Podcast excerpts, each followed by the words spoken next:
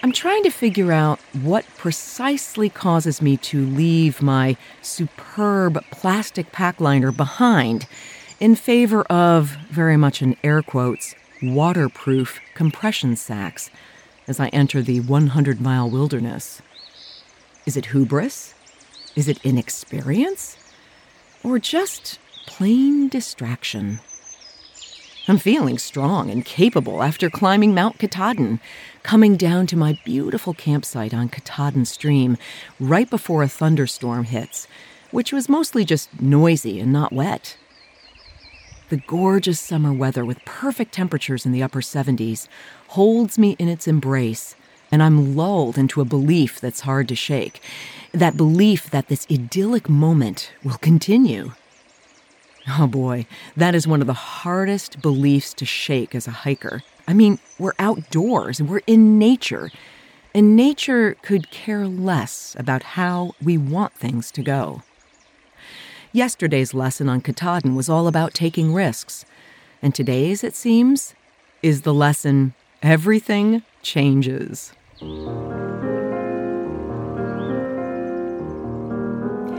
Welcome to Blissful Hiker Podcast. I'm Alison Young, the solo, female, middle aged, titanium reinforced, long distance backpacker, blissful hiker. We're in season five of the series of personal essays. I call them audio narratives. They couple storytelling, found sound, and my own flute playing. And in each episode, I explore a journey of self discovery where I share the sometimes unglamorous but vital truth about empowerment as badass people who don't need permission to blaze our own trails in this journey we call life. If you enjoy these podcasts, you can support them through Patreon. There's a link in the show notes or at blissfulhikerpodcast.com. I think right now I ought to pause to tell you what's going on in my life outside of hiking. A week before I got to Katahdin, I had surgery to remove a suspicious tumor from my right breast.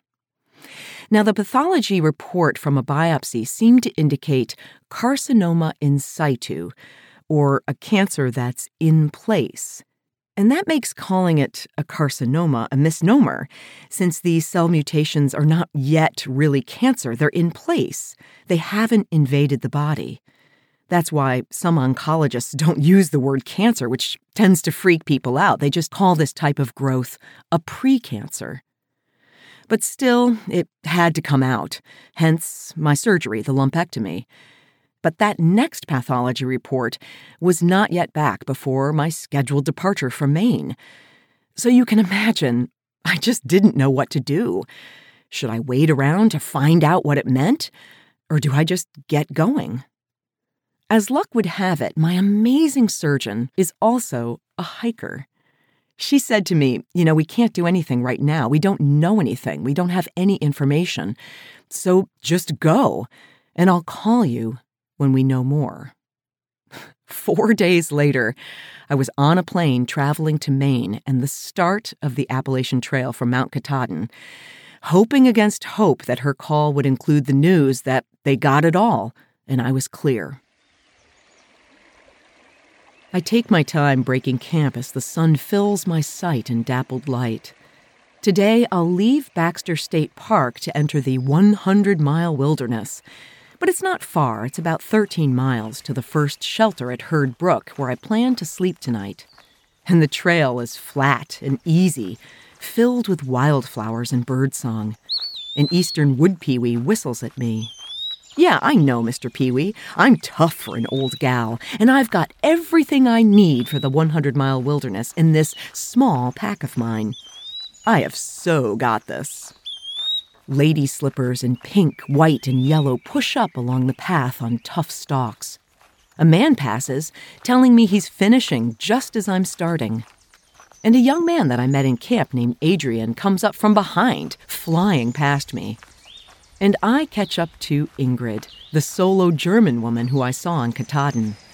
She joins me for a bit of the hike, and we stop at the magnificent Big Niagara Falls. The air couldn't be sweeter. The official trail takes in these falls before joining the Penobscot River, where paddlers and huge rubber boats sing as they ply the current. It's hot, and I drink up, swatting mosquitoes who find an opening under my bug net.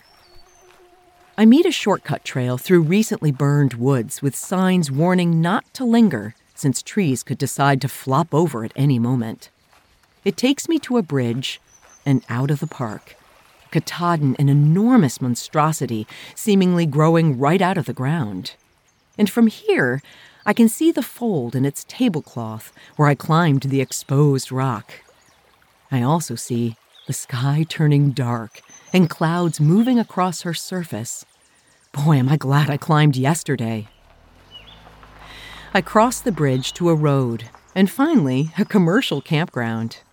Nothing is open this early, though a few fishermen scoot by. The young man who calls himself Music Man catches up at Abol Bridge, and we take a selfie, still in sunglasses, just as a thunderbolt hits the mountain. Did you see that? It's beautiful, it's stunning, but of course, thunderbolts mean rain. Isn't that the way things go? I laugh and casually reach inside my backpack for my raincoat. I've done this a million times in New Zealand, in Scotland, in Patagonia. But somehow, this rain is different. This is Maine rain, heavy in already saturated air. We meet Adrian, and our suddenly soggy trio crosses the road in a downpour. The trail continues in a hole in the trees, dark and forbidding, like pushing through the wardrobe into Narnia. And that's where I see the sign welcoming us to the 100 mile wilderness. Okay, it's not welcoming, it's cautionary. Here's what it says It is 100 miles south to the nearest town at Monson. There are no places to obtain supplies or get help until Monson. Do not attempt unless you have a minimum of 10 days' supplies and are fully equipped. This is the longest wilderness section of the entire Appalachian Trail, and its difficulty should not be underestimated. Oh my God.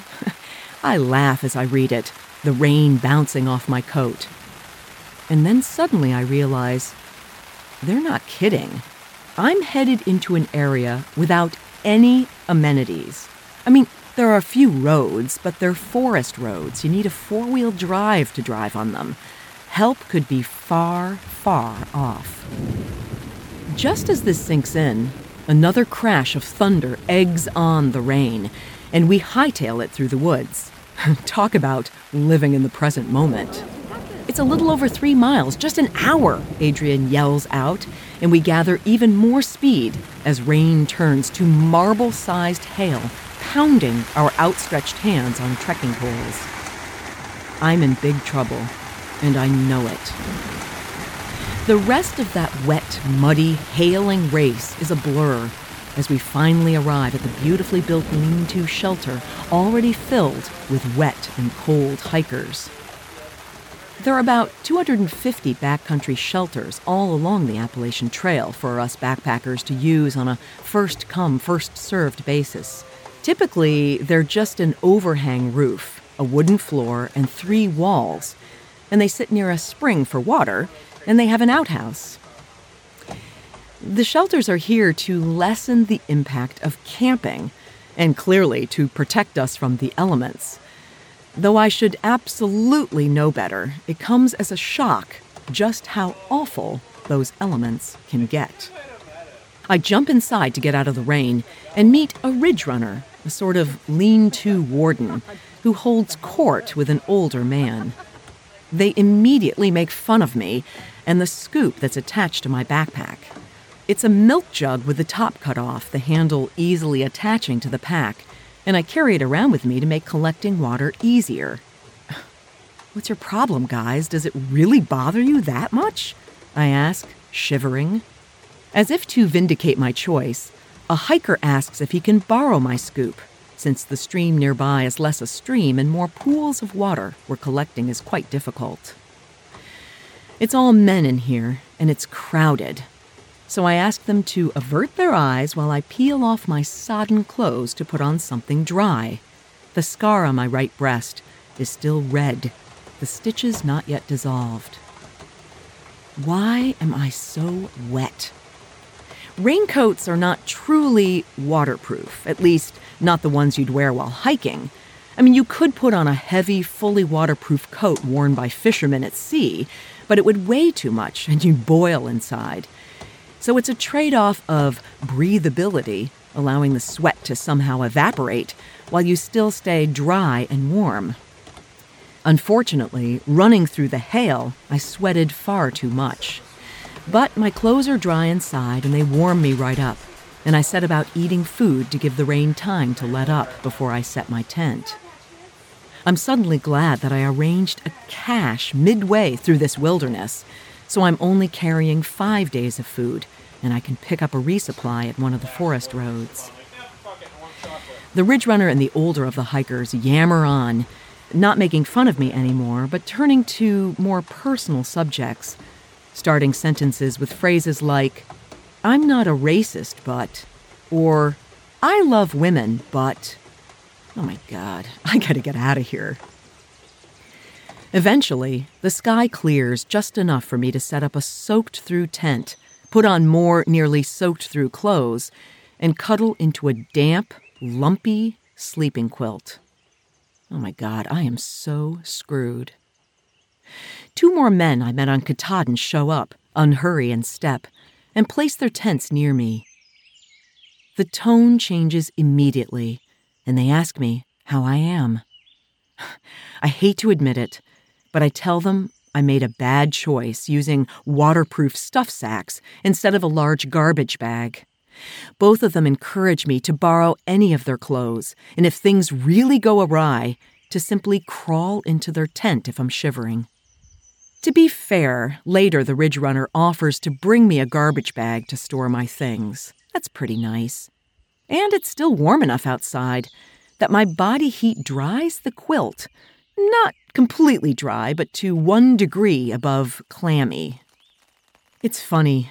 My surgeon told me to just go on this trip, to just start hiking, because we didn't have the pathology report. We didn't have enough information to do anything. I knew that I'd be heading into this wilderness, walking 10 days before I'd have a conversation with her.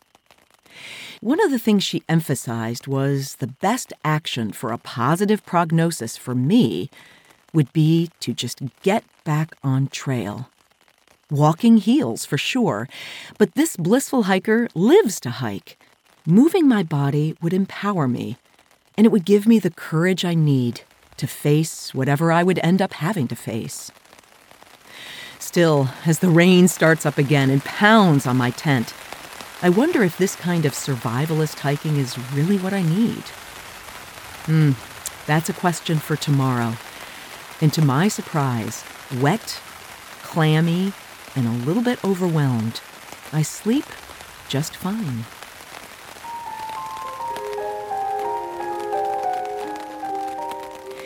You can subscribe to Blissful Hiker wherever you get your podcasts. And if you listen on Apple Podcasts, please leave a review that helps the show get discovered.